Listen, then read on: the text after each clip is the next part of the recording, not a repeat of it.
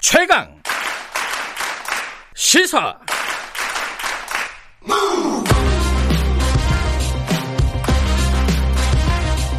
지금 여러분께서는 김경래 기자의 최강 시사를 듣고 계십니다. 국회의원들 재산은 고무줄이다. 막 이렇게 이런 느낌이 들어요. 왜냐면은 당선되기 전에 신고했던 재산보다 당선되고 나서 불과 몇 개월 지나지도 않았는데 신고했던 금액을 보면은 그냥 단순 평균하면 한 1인당 10억 원이 늘었다고 합니다. 어, 몇백억 는 사람도 있고요. 물론 이제 줄어든 사람들도 있습니다. 근데 문제는 이게 선거할 때는 그게 정보잖아요. 유권자들한테. 부정확한 정보가 어, 유권자들한테 제공이 됐다는 얘기죠. 이게 뭐 국회의원들 당선될 때마다 뭐 벌어진 일이기도 한데 뭐 근본적인 문제가 좀 있을 것 같습니다.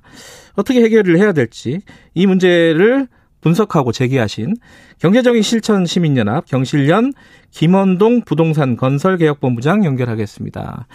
김원동 본부장님 안녕하세요. 예, 안녕하십니까. 예.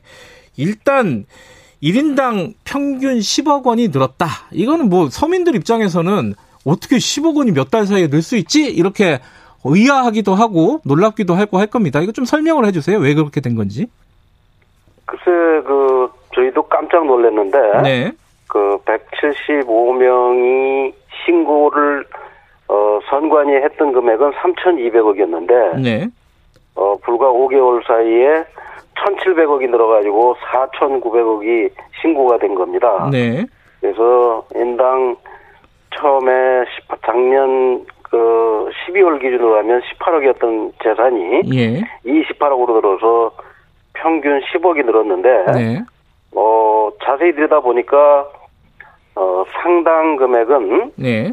그 비상장 주식을 예. 어 액면가로 신고했다가 네. 어이 시세 반영이 된 가격으로 다시 환산해서 신고해서 네. 어, 상당한 금액 차이가 있었긴 했지만, 예.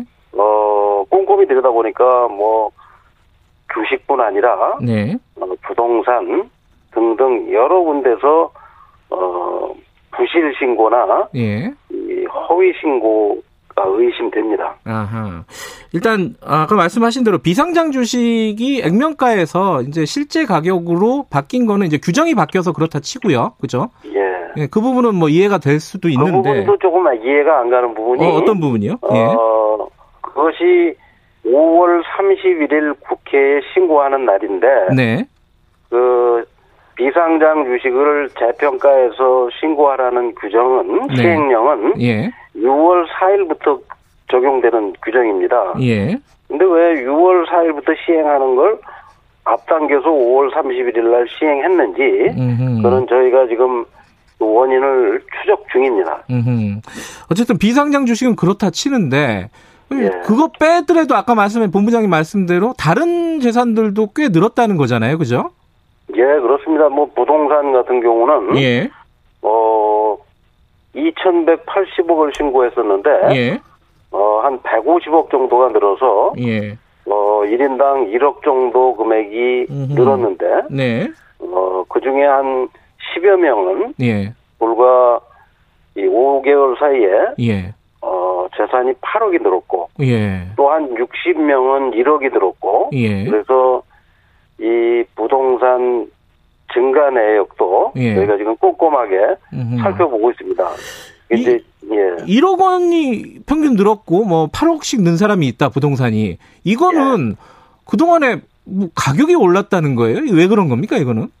글쎄, 이제 자세히 들여다보니까, 예, 그, 선관위에 처음 신고할 때는 네, 자기 부모 재산을 빼고 신고를 했는데 음, 국회의원 당선이 돼서 보니까 네, 네, 부모 재산을 빼서는 안 되는 그 의원이 예, 그 선관위에 신고할 때 그걸 뺐기 때문에 네, 네. 이것도 역시 재산을 축소 신고한 거라고 볼 수가 있죠. 음. 그런 부분이 있고 네. 또 후보 때는 신고를 했다가 네.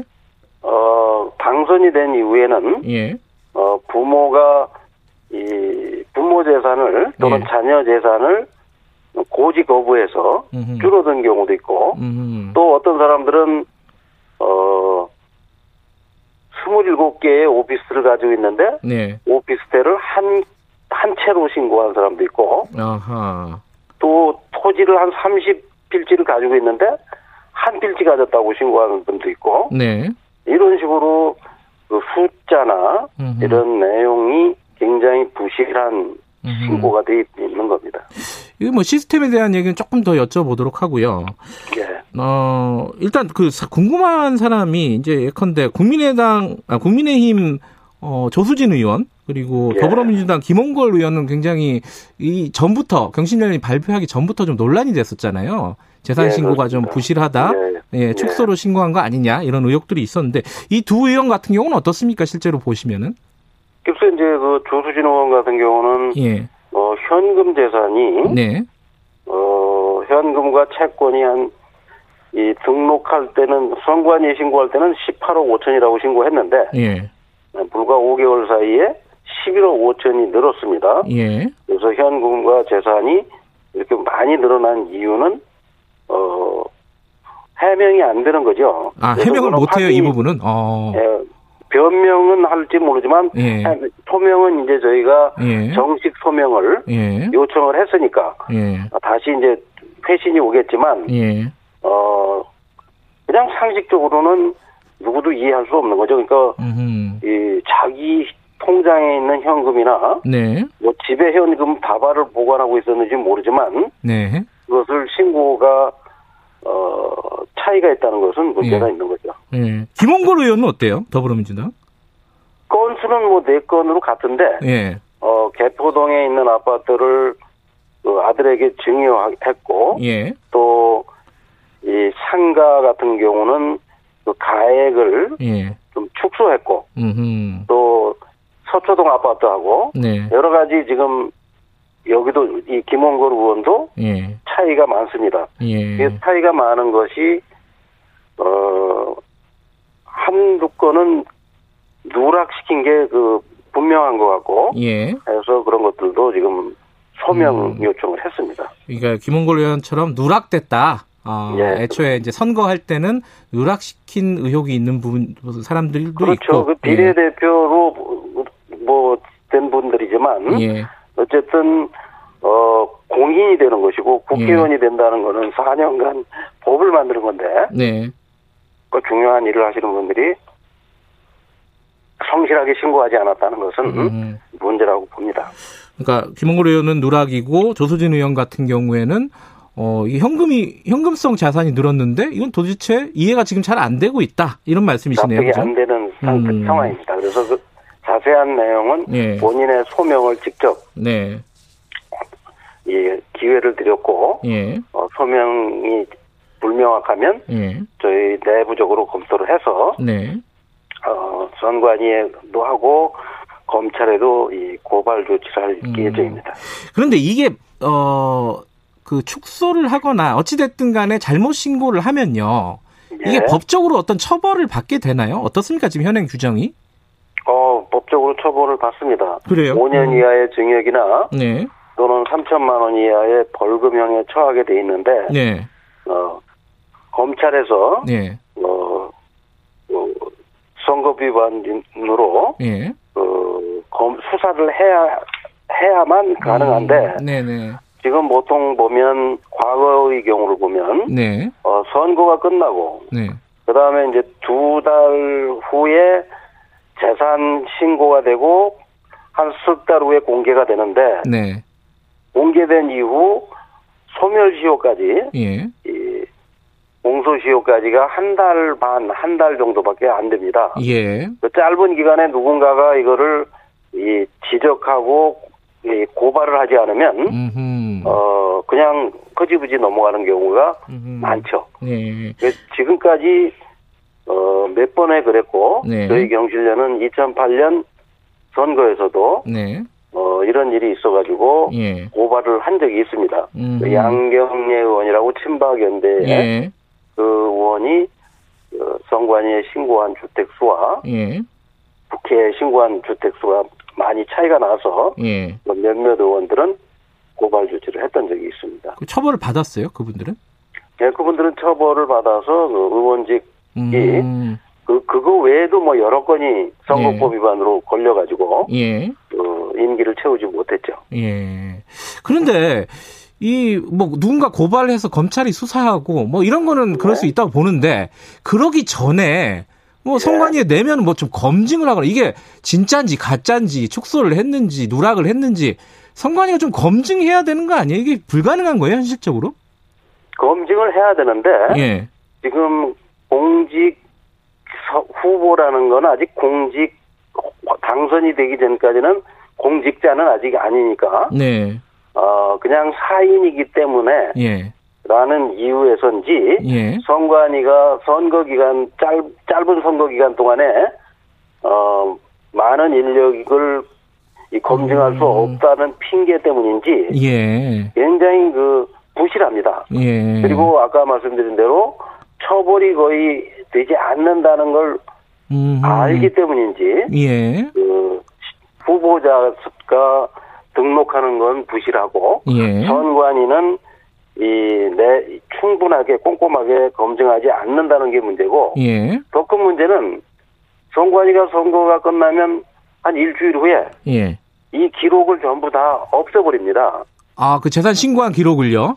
신고한 기록을 예. 일반인이 볼 수 없게 음흠. 홈페이지에서 다 삭제를 해버려가지고 예. 어, 본인들만 가지고 있는 거죠. 아하. 그러니까 대조를 해볼 수가 없는 겁니다. 예. 그래서 저희는 이제 선거 후에 이런 일이 생길 줄 알고 예. 미리 그걸 전부 다 다운을 받아가지고 네. 상당 부분의 그 자료를 저희가 가지고 있기 때문에 예. 비교가 가능한 거죠. 그런데 그 뭐 탈락한 사람, 낙선한 사람들이야 뭐 없앨 수 있는데 당선된 사람들은 그 국민들이 유권자들이 계속 볼 수 있게끔 놔두는 게 상식적인 거 아닌가요?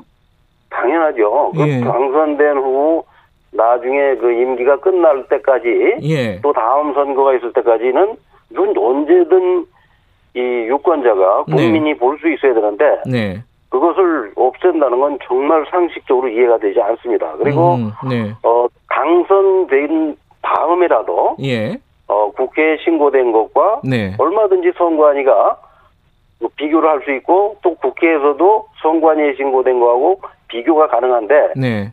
지금 두 기관이 서로 미루고 음. 어 이거 검증하지 않는다는 것은 네. 어, 제도적으로 굉장히 문제가 있는 거고, 이 누군가가 이걸 예. 분명히 하도록, 어, 법을 개정해서라도 음. 음, 꼭 해야 될 일이라고 생각합니다. 아, 그러니까 법을 개정해서라도 그 신고할 때 그 신고 재산 신고 내역이 맞는지 검증할 수 있는 제도를 만들어야 된다. 그렇습니다. 그, 그 어. 예를 들어서 지금 10억의 차이가 나는데, 예. 천만 원의 차이가 나는 것도 굉장히 큰 거거든요. 그렇죠. 예. 불과 한 5개월 사이에 이 천만 원, 1억 가까운 돈이 차이가 난다는 거는 뭐 일반인으로서 상상도 할 수 없는 금액인데, 예. 그런 차이가 있다면 예. 그런 사람이 가서 공직을 한다면 예. 그런 사람이 가서 법을 만든다면 예. 그 제대로 된 것 일을 할 가능성이 희박하기 때문에 예. 이런 사람들은 걸러내야죠. 예. 일단 쉬운 거로는 국회의원들 당선된 사람들 재산 내역은 신고 내역을 좀 남겨놔서 볼 수 있게 하는 거. 이건 아주 쉽게 항상, 예. 예. 쉽게 갈 수 있는데 그런 언제든지 예. 그런데 구- 이거는 국회의원들을 감시하는 법이잖아요. 국회의원들이 안 만들 것 같은데 이거 어떻게 해야 됩니까? 이거는 그러면 어, 시민들과 언론이 네. 이 국회를 압박해야죠. 음. 그리고 이 공인들이기 때문에 국회의원은 네. 공인들이 그 투명하게 자기적 개- 정보를 공개하지 못할 정도로 네. 어, 구린 데가 있다면 네. 어, 그건 더 밝혀내야 되고 그래서 지금 이 뉴스타파 같은 데서도 그 국회의원 재산 정보 같은 걸 항상 예, 저희들이 공개하고 있고. 예, 업데이트해서 공개를 하죠, 항상. 예. 또 저희도 예.